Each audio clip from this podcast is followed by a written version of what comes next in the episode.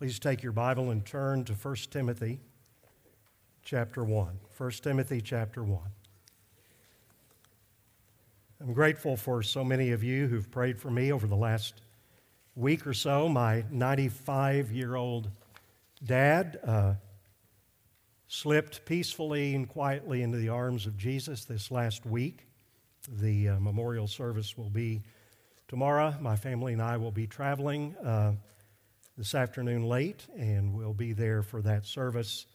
And I, I just really appreciate the words of uh, comfort and uh, everything that you have said and done. I was telling my grandson, it's an, an old phrase. I guess Jan had never heard it before, and just the, the reality for the believer. Uh, the world views us as living in the land of the living and going to the land of the dying. But those of us who are in Christ know better. We are in the land of the dying, and Christians, we will be in the land of the living, and that forever. 1 Timothy chapter 1, I'm going to read through uh, verse 11, and we will consider part of that text today. Paul, an apostle of Christ Jesus, by command of God our Savior and of Christ Jesus our hope.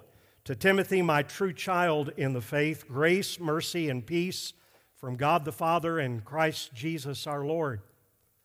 As I urged you when I was going to Macedonia, remain at Ephesus so that you may charge certain persons not to teach any different doctrine nor to devote themselves to myths and endless genealogies which promote speculations rather than the stewardship from God that is by faith. The aim of our charge is love that issues from a pure heart and a good conscience and a sincere faith. Certain persons, by swerving from these, have wandered away into vain discussion, desiring to be teachers of the law without understanding either what they are saying or the things about which they make confident assertions. Now we know that the law is good if one uses it lawfully. Understanding this, that the law was not laid down for the just, but for the lawless and disobedient, for the ungodly and sinners, for the unholy and profane, for those who strike their fathers and mothers, for murderers, the sexually immoral, men who practice homosexuality, enslavers, liars, perjurers, and whatever else is contrary to sound doctrine, in accordance with the gospel of the glory of the blessed God with which I have been entrusted. Thank you, Father, for your word. Your word is clear, your word is perfect. And so we don't want to be swayed, as these certain men were, by other teachings, other doctrines that in the end will not only believe, uh, lead, lead to false beliefs, but false ways of living and ungodly living. So I thank you that you help us to know your word. Now, Father, help us to unpack at least the truth from these several verses that we'll be considering today. God, grant me uh, what I need. I've studied, Lord, but unless your Holy Spirit takes your word and, and drives it into our hearts, begins that work or continues that work of change, of transformation, Lord, this will just be another message with empty words. I pray that it is not that, that it will produce exactly what you have ordained that it would do. And so, thank you, Father. We look confidently now at what you will teach us during these moments. We pray in Jesus' name. Amen.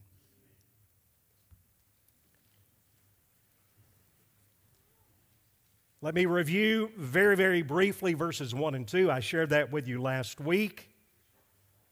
Paul, an apostle of Christ Jesus, by the command.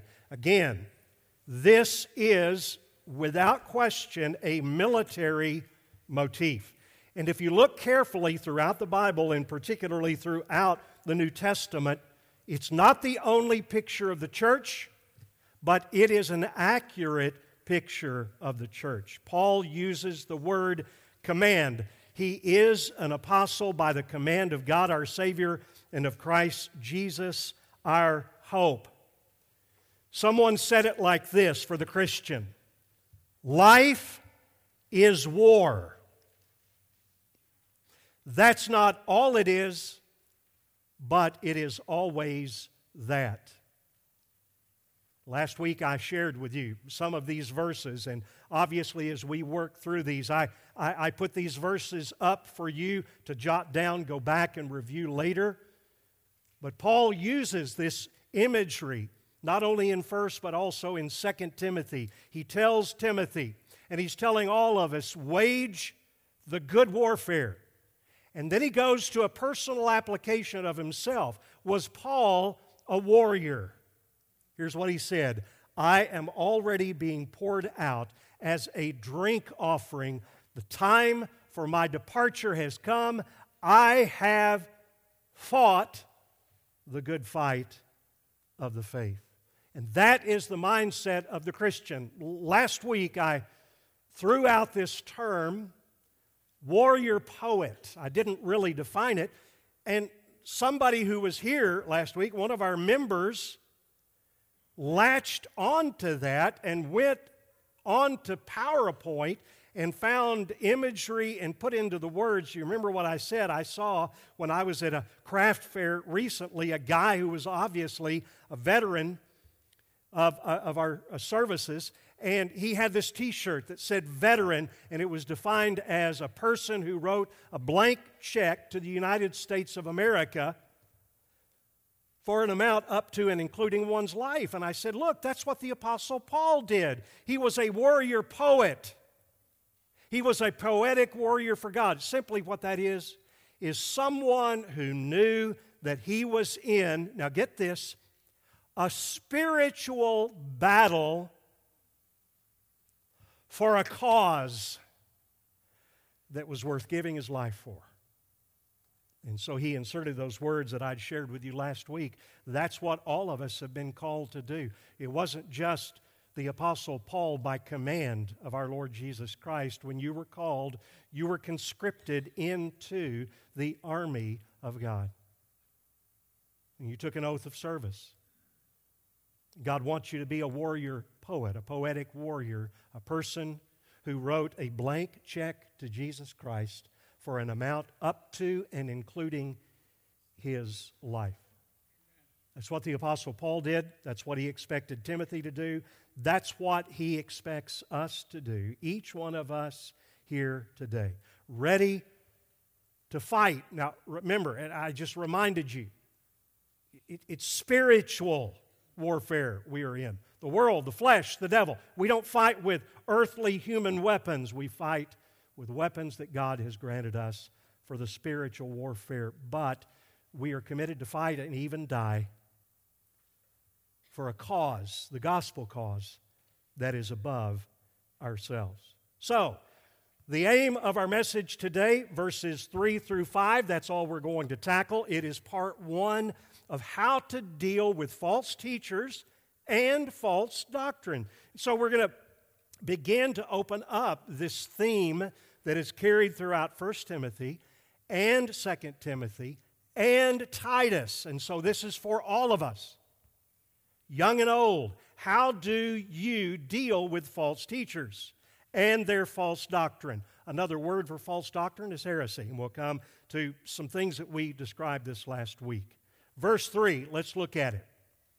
It's on your outline. I just gave the verses, basically no title, because we're going to exegete these verses, pull out the meaning of the words, and try to apply it to ourselves.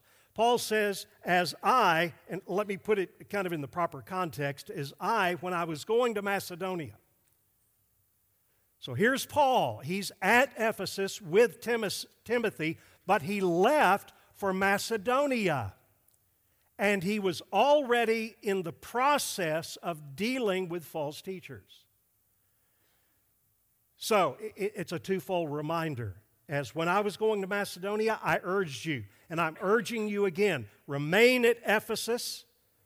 By the way, that urge is also a military kind of connotation, so that you may charge.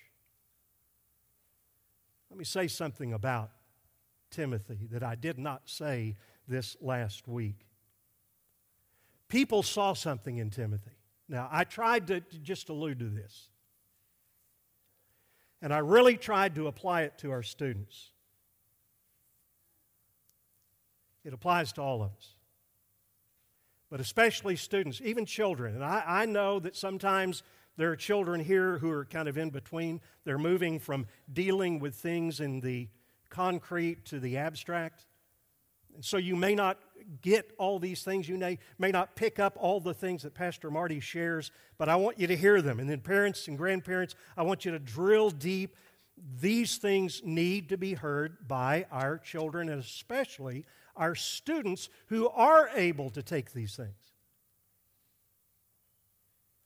People saw something in Timothy when he was a young man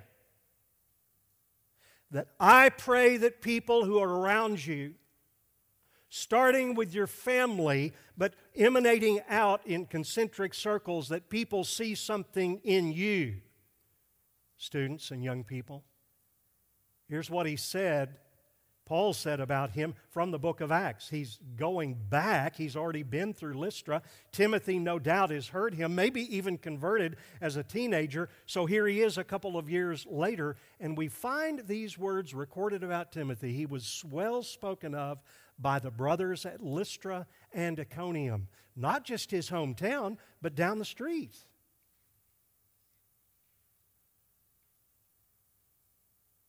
It would be like people saying he was well spoken of. People knew of his reputation. Not only in northwest Oklahoma City, but also in Edmond. His reputation had gone out among those who named the name of Jesus. And then adding to an, another thing about Timothy people saw something in Timothy, but so did Paul because we find these words written in Philippians chapter 2 I have no one like him. Now, Paul discipled a lot of men. There were a lot of good guys. Barnabas was one of those, Silas. He just had this whole string of, of, of men. But here's what he said about Timothy. There was something that set Timothy apart. I have no one like him. We're going to come to this in just a few moments a little bit more of an explanation. For I, for I have no one like him who will genuinely be concerned for your welfare. For they all seek for their own interest, not those of Jesus Christ. Paul also saw something else. And that's why we see the word urge there in verse 3. Timothy, when I went to Macedonia, now I'm doing it a second time, I'm urging you, remain at Ephesus. I think Paul recognized that Timothy was not wired like he was. Are you following me? Paul was this bold, out there kind of guy, just, just cutting a swath Timothy wasn't wired like that. We're all wired differently. You'll find people who are type A, hard chargers. That was Paul. You'll find other people that are a little bit more, what's the word, sanguine, even melancholy, retiring, shy, timid, even approaching cowardice.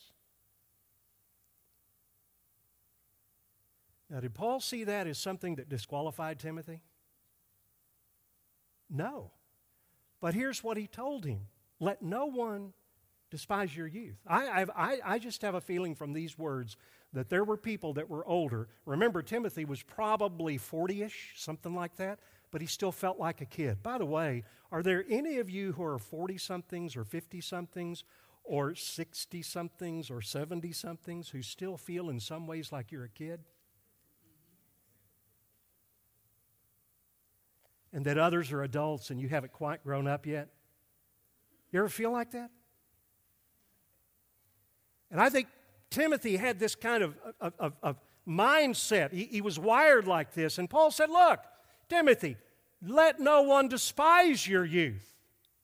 And that doesn't mean for you to bow out your chest and just be braggadocious and all the rest of that. But here's what he says. Here's what you need to do so that people will not, those who are older, will not look down on your youth. Set the believers an example to follow in speech, watch talk, in conduct, in love, in faith, in purity. And I'm telling you what, I don't care if you're 16 years old, us older folks, if you are doing that, teenagers, 20 somethings, 30 somethings, if your life is an example in conduct, speech, faith, love, and purity, no one's going to be looking down on your youthfulness. They might look up to you. For God has not, this, this is another thing that Paul had said to Timothy in 2 Timothy, and I think it grows out of, again, was it a flaw? Was it just a weakness in character? Was it just the way he was wired? It really doesn't matter because Paul, as a mentor, was exhorting Timothy. He said, Look, God has not given you, he, okay, let, let's apply this. He has not given you a spirit of fear. Another translation says timidity, shrinking back. God has not given you a spirit of fear, timidity, shrinking back, cowardice. What He has given you is a spirit of power and love and self discipline, a sound mind, good judgment. And I love the way that Paul encouraged young Timothy. And he said, Here's the kind of guy I need to leave behind who will take the Word of God and help the health of the church. Now, this is interesting. Why did Paul have to urge him? Well, maybe he was timid. It might have been because Timothy just wanted to go with Paul. I think Timothy at heart was a church planter. I want to be on the front lines, Paul. I want to be with you. I don't want to stay back at Ephesus with all those problems. Yuck. And he said, here's basically what he was saying Timothy, right now, I need a man that I can trust back there with them to continue the work that I started of correcting false teachers and false doctrine. Here's a stunning thing. Paul knew, listen to this, Paul knew that the health of the church at Ephesus at that time was more important for Timothy to stay there and correct with sound doctrine than it was for Timothy to be out on the front line planting new churches. I know that Paul was already in the process of doing this. You know how I know? Scripture says it. I urge you, what I've started, I want you to complete because he, that's the first part. We've already read that, verse 3. And then he, he shares a little bit about what he'd already done. That those certain persons that I want you to encourage not to teach strange doctrine, among whom are Hymenaeus and Alexander, whom I have. This is the second occurrence of this phrase. We're not going to unpack it today. We'll unpack it when we get to chapter 1, verse 20. Paul had already started the process of correction in the church. He says this by handing over these two prominent men who were teaching, handing them over to Satan so that they would be taught not to blaspheme. Now, the rest of the sermon, you're probably going to be wondering what in the world does that mean? Again, we'll look at that a little bit later. It, basically, here's what it says in no uncertain terms, this was serious stuff. All right? Even the best of churches where there is false doctrine that is slipping in through whatever sources, but particularly leaders. And Paul took it very, very seriously. Look what he says later on in Titus but avoid foolish controversies, genealogies, dissensions, quarrels about the law. Next week, we're going to talk about how that these teachers wanted to be experts in the law. They didn't know what they were talking about. They were leading people to eternal damnation. Through their misapplication of the law of God. So, for they are unprofitable and worthless as for a person who. So, not only are you to avoid the bad doctrine, but you're to avoid the false teachers. As for a person who stirs up division, after warning him once and then twice, have nothing more to do with him.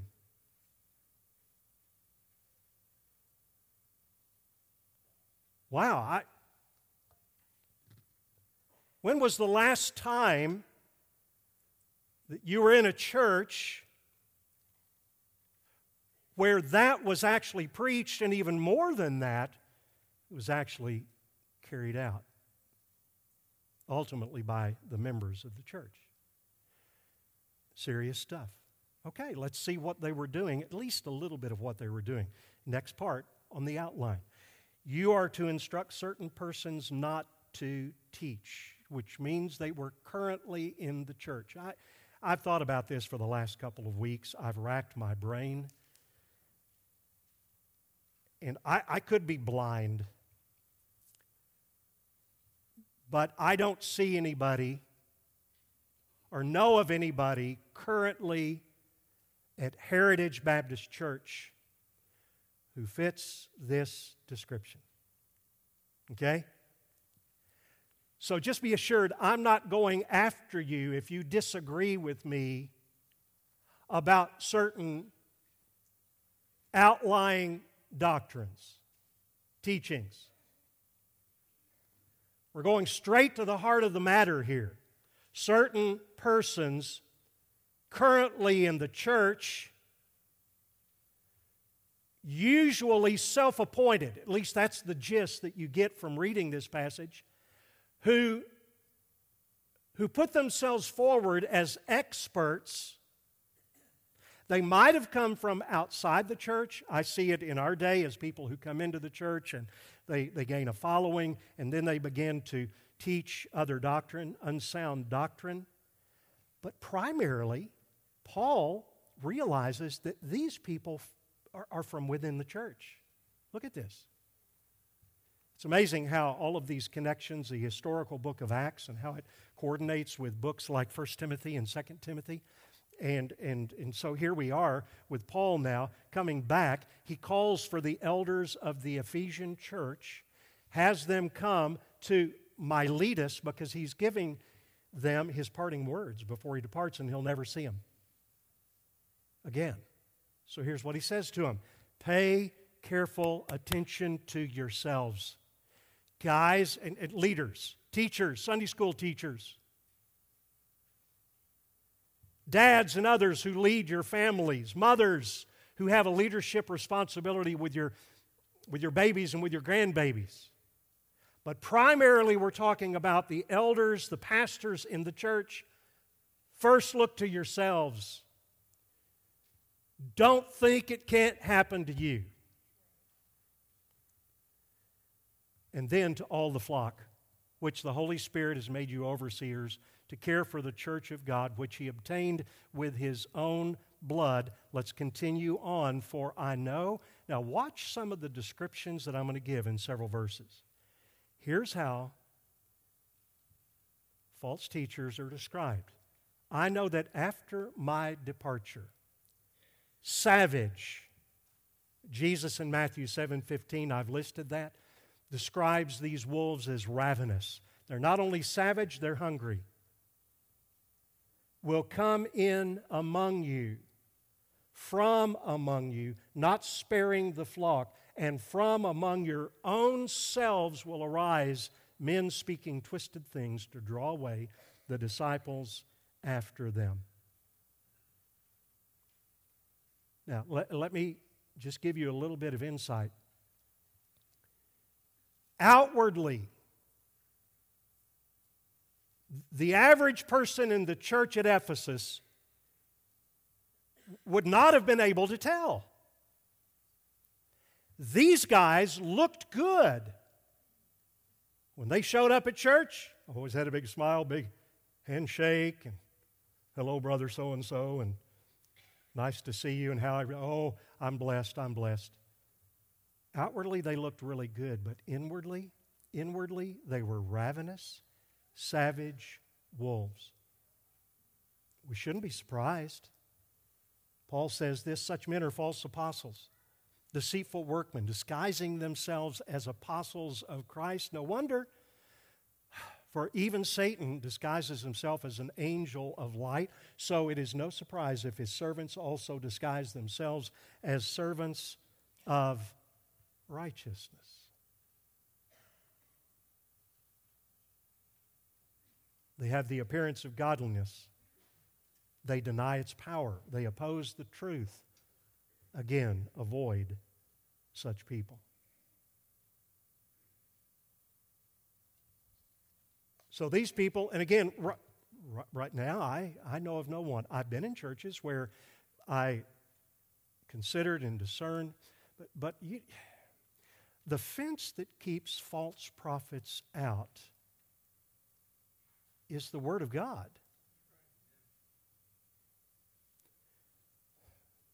Not just given out, but to the best of the ability from the leaders on down, they're trying to live it out. False prophets show up in a church like that. Uh, no, not easy pickings. By the way, from nature, you guys ever watch National Geographic on TV or you watch nature shows? I love nature shows. I have to confess, you know, sometimes the picture of the, the killer whale coming out, eating the shark, the great white. Those in nature, what do savage wolves, ravenous wolves, go after in the pack, in the flock? What do they go after? the weak. And who, listen, that could be, uh, usually you say the old and infirm or the very young.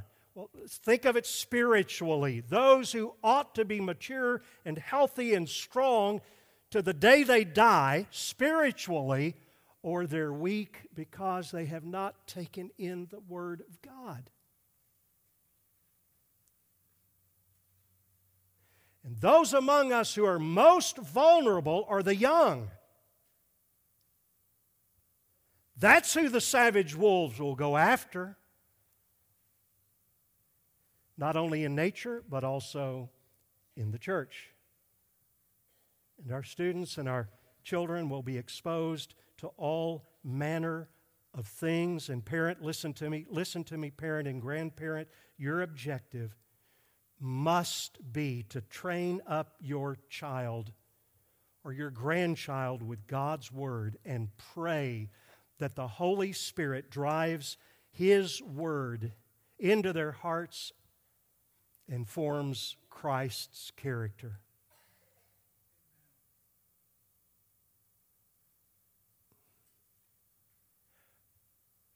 Listen to me. Whether they become successful in business, or good athletes or good musicians or handsome or beautiful or whether or not they make straight A's. I'm not talking about any of those things being unimportant, but those matter of little consequence compared to the matter of becoming holy, godly, mature Christians. And again, just a couple of reminders the thief is not coming to be your friend, young people. The enemy of your souls. He's coming to kill and steal and destroy. He's prowling about, even, even in the service. He's prowling about seeking someone that he can devour. Why? Because they are of their father, the devil. He is the father of lies. He is a murderer from the beginning. He speaks out of his own nature. He's a liar. And so are they.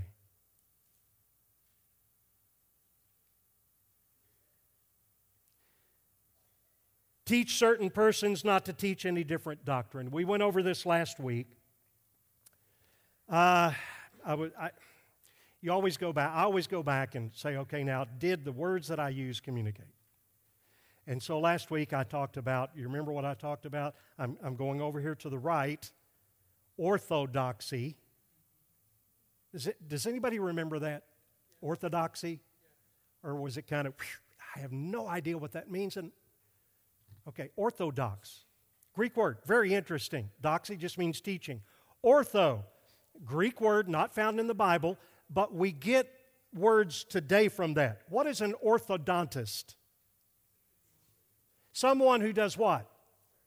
Straightens teeth. What is an orthopedist? Someone who straightens limbs. So, orthodoxy is straight, sound, solid, wholesome doctrine. But what the Bible does use here is another word, hagiano teaching. I'm not doing that to impress you with my Greek because that's Greek with an Oklahoma accent. Terrible. If there were a Greek professor of mine sitting here, he'd say, Stop that. Don't ever do that again. That's the word that's used in the Bible. We get our word hygienic from it clean, pure doctrine, straight doctrine that is opposed to what? Orthodoxy? Does anybody remember the other side of that?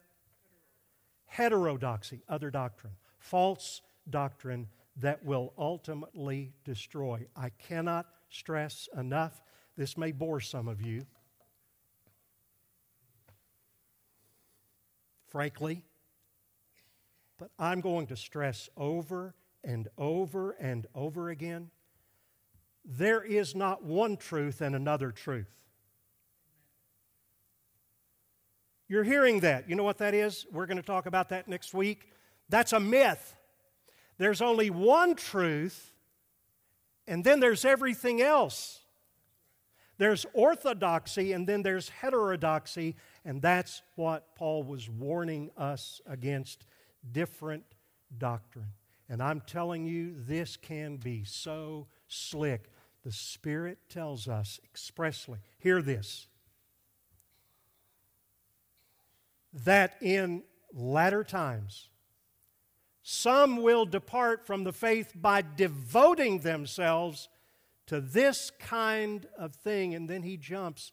And here's, here's why I say it's not multiple things, it's one or the other.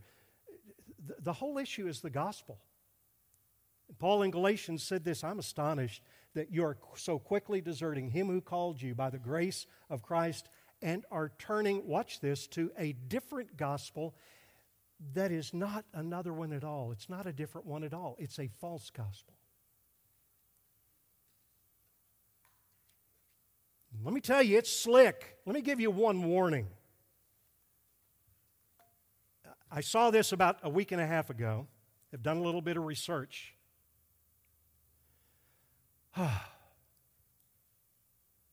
Every couple of years, there comes out in the evangelical community in our nation. Now, I'm just talking about, I'm most familiar with, with, with, the country in which I live and the state of evangelical churches. And so I share this. And every, every several years, there comes out a new program that if you apply this program, we're going to win the world for Christ. Just go online and buy the studies. False teachers always love the material gain that comes from it. So just buy the studies, do it, buy all of these books for your church, and then when you put it into practice, it's going to change the world. And they never do because they get uh, away from the simplicity and the purity of devotion to Christ and the gospel of Jesus Christ. And one of the slickest to come along in a long time is a new campaign. You're not going to see it on the, the, the, regular outlets that you might think. And it's designed to hit a target audience of young people. Who's the enemy going to target? Okay. Here's the title of the new campaign He Gets Us. It, I'm telling you guys, it is slick. It's going to make an appeal.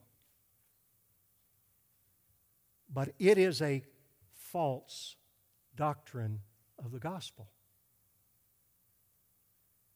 And when you see those ads, young people, you remember this. You go back and see what they're saying and see if they say anything about the horror of sin and what Jesus came to do on the cross to pay for sins that we have committed. And by repentance and faith, we can come into a relationship with Jesus Christ. Listen, getting the gospel right is the best thing we can do.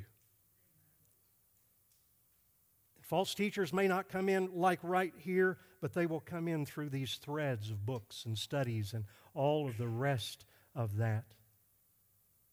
It's the most important thing we can do. Let, let me just ask you are you ready? Are you ready for when the next false teacher comes with the newest book that adds to the Word of God? Or perverts the gospel of Jesus Christ. Are you ready? Dads, are you ready? To help your children, grandfathers, your, your grandchildren. I'm not excluding the moms and the grandmothers from that at all. The way you can be ready is do what Paul says devote yourself to sound, healthy, straight biblical doctrine instead of the things that will lead, as Paul says, to shipwreck. And that leads us to the next statement. Don't devote, they devote themselves to myths and endless genealogies which promote speculations rather than the stewardship from God, which is by faith. Now, here's an indication. And watch how this happens. There is every indication that these men started what looked like okay. They probably followed after Paul. They followed after the doctrine that he was teaching. They paid attention, but little by little they allowed the other teaching, the unhealthy, the heterodox teaching, and began to examine things that were more interesting than the simple gospel of Jesus Christ. And pretty soon they were coming up with all kinds of outlandish interpretations that were designed to suit their own fleshly experiences.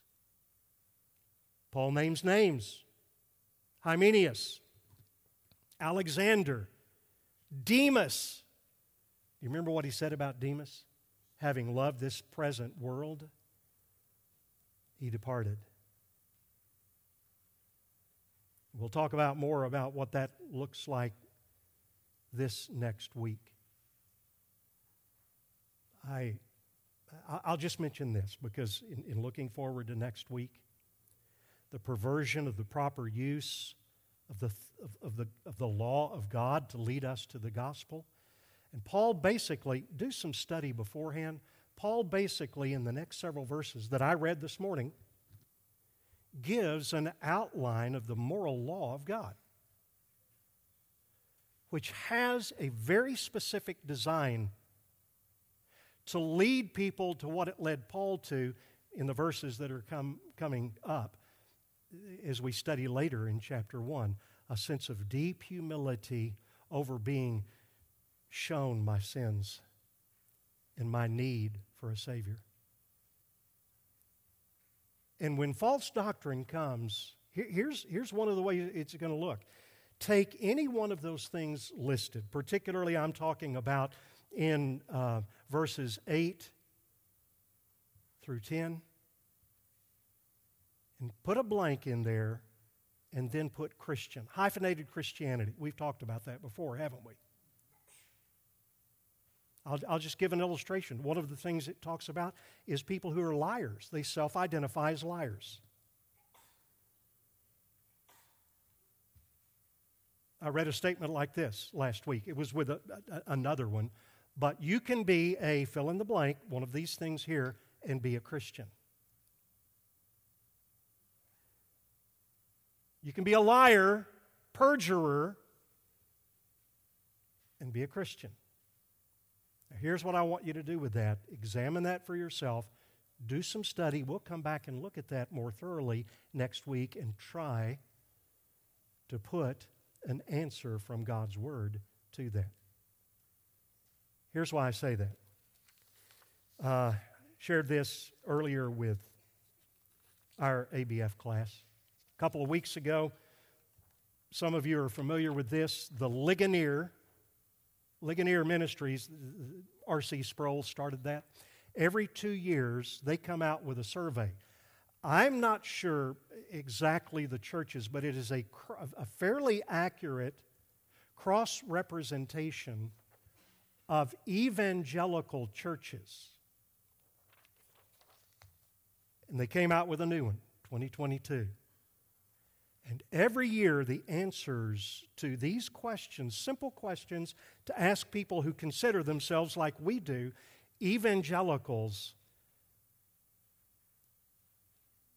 at least in America, we're becoming, as a group, more heretical.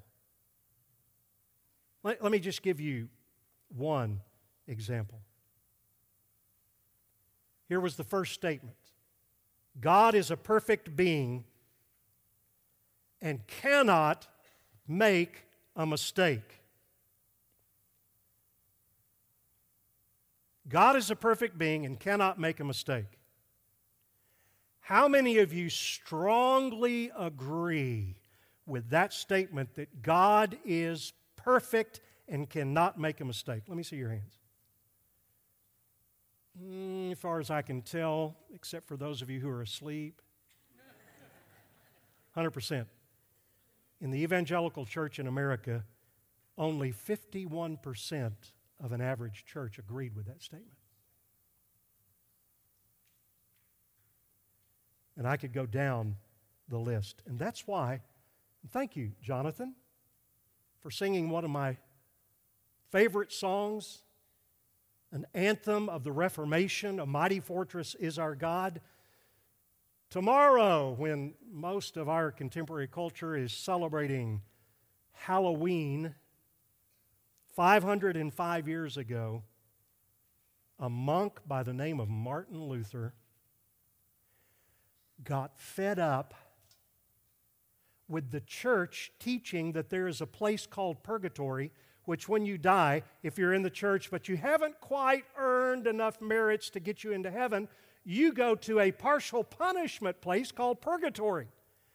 It's not a ski area in Colorado.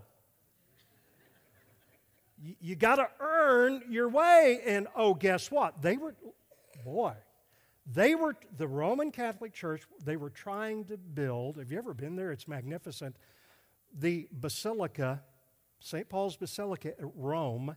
And so to raise money, they had their priests go out and sell indulgences. And if you've ever seen one, they're pieces of paper.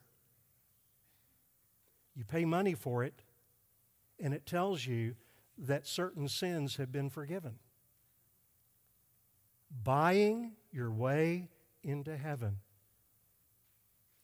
And Martin Luther, who several years before had seen that salvation is by grace alone, through faith alone, in Christ alone, challenged that that day, 505 years ago, and began the Protestant Reformation.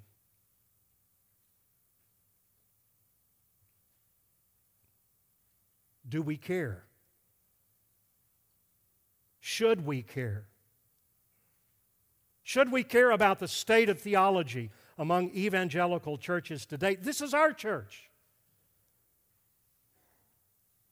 The answer is yes. Why? Okay. Here's, I'm driving this home, okay? Here's the reason. Somebody asked me last week, what kind of church is Heritage? Hmm. Here was my answer a Bible teaching, Christ centered church. You better add the, the Christ centered. There are probably, I don't know, there are probably some who say all heritage is concerned about is just packing doctrine into the heads of people. That's a half truth. The other side of the truth is the Apostle Paul just blows up in our face in chapter 1 when in verse 5, here's what he says Why is all of this important? Why is it important that we know sound doctrine and we have sound doctrine in our heads so it can make its way into our hearts? Because here's the aim of our charge it's love.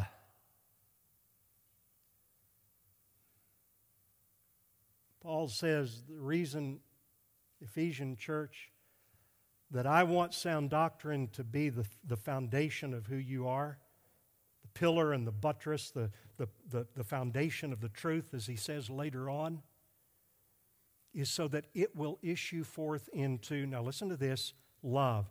Not the world's concept of love that just accepts everything and turns its head and looks the other way. He wants the Word to dwell richly in us so that what comes out in our daily lives is love. He wants a heart and passion to let our lives match our lips. Isn't that what Jesus said was the goal of the gospel? Love. Love the Lord your God with all your heart, your soul, your mind, and your strength. That's the first. But the second cannot be negated to love your neighbor as yourself. By the way, in case you just don't remember it, looking forward, jumping forward in the book of Revelation in chapter 2, what was the first church that was addressed by Jesus? The church at Ephesus. What was the problem that they had? They had sound doctrine. It says that. I know your works. I, I, know that you can't bear with those who teach false doctrines. But here's what I have against you, church at Ephesus. You've left your first love. And that's why Paul says that the goal, the aim of our charge is love.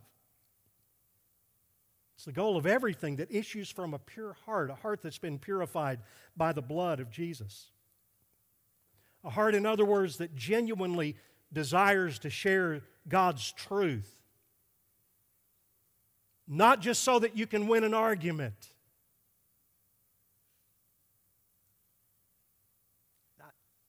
I've done that. Let me study. Let me get my, let me get my proof texts all in a row so I can win an argument. And if I have not love, Paul says I'm worthy, worth nothing. Not only a pure heart, but he says love that grows out of a good conscience. Listen to that. Paul would say on several occasions, My conscience is clear. No ulterior motives. I'm not seeking gain. I'll follow God even when it's inconvenient. I'm going to tell you something.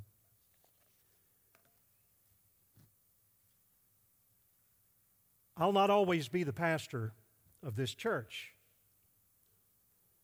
Someday, I did some calculation. My, die, my dad died at 95. That's 23 years from where I am right now. Maybe I'll be in the pulpit another 23 years. I doubt it. But here's the thing no matter who fills this pulpit, if he does not have a heart and this, this is something that, that develop, you develop, you work on. Just let you in on this insight. If things are not in a right relationship with Jan,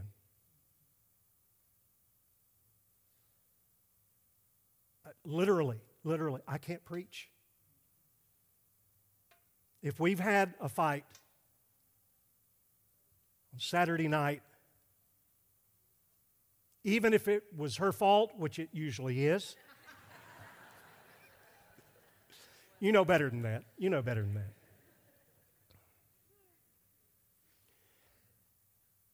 And I do not do something, it may not solve the problem. It may not make it, say that we agree about whatever we're disagreeing about, but if I do not have a clear conscience, I cannot get up here and preach the word to you. And, and, you be sure whenever I shuffle off this mortal coil, that the next pastor you get also has that mindset. Paul, in another place, well, the writer to Hebrews, I think it was Paul, said, if possible, so far as it depends on you, be at peace with all men. But not only that, a sincere faith. One who is truly born again, one who has a genuine relationship, a genuine daily walk with Christ, not by any means perfect, but spirit filled and seeking daily to live out the implications of the gospel and to put away living in the flesh. And it should be pretty clear by the time we get to the end of verse 5, these men, these false apostles, these false prophets, these false teachers did not possess these qualities. And that's why he said it was so important. Just one, one final thing. I, I was looking at this and I thought, what about those who have made a shipwreck of their faith? What about Demas? You know, probably no one could stand at the head of the line, although Paul says he does stand at the head of the line in terms of being the chief of sinners later on. But I, I thought about Peter and his failure and how Jesus restored him. What did he use to restore him? To restore him? He used love that grew out of the revealed Word of God. And you remember the story and you've studied it many times. I just want to walk you through it just in case you're in that place where you think, oh, I, you know, I've made a shipwreck of my faith. Let Jesus restore you through His Word. That's what this is right here. Jesus said to Simon Peter, Simon, son of John, do you love me more than these? He said to him, That's Peter, Yes, Lord, you know that I love you. Now, unless you look that up in Blue Letter Bible, love and love, same thing. No, it's not the same thing. Peter, do you agape me? Do you really love me with all your heart, soul, mind, and strength? Peter knew he fell far short of that, so he answered with another word for love. Yes, Lord, you know that I love you like a brother. Doesn't cut it. Jesus asked him a second time. Oh, by the way, what, what, did, what was the restorative thing that Jesus told Peter to do? Feed my lambs. Okay? The Word of God. You, you got to get you got to get yourself right, and then once you do, feed my lambs. He does it a second time. Simon, son of John, do you agape me? Do you love me with all your heart, soul, mind, and strength? Peter's probably getting a little bit agitated now. Yes, Lord, you know that I love you like a brother, phileo. Okay, Peter, once you get it right, tend my sheep. Third time. Boy, Jesus was so smart and wise in his restoration. He said to him the third time, Simon, son of God, do you, not agape this time, phileo, do, do, you, do you really even love me like a brother? Now, it says Peter was grieved because he said to him the third time. We no- normally think that Peter was grieved because he said it three times. I think he was grieved because of what he asked. Do you even really love me like you say you do as a brother? And Peter's response was, Lord, you know everything. And you know about all I can work up now is that I love you like a brother. And Jesus said, That'll do for now. Go feed my sheep. Do you need to be restored today? Sound doctrine. Get away from the heterodoxy, grasp the orthodoxy of Scripture, let it have as your aim everyone. The ultimate goal love. Love from a pure heart, a good conscience, and a sincere faith. Father, I thank you that you lead us and guide us into your word. Thank you that you reveal things that are so important for us to know, but not only to know, but to do.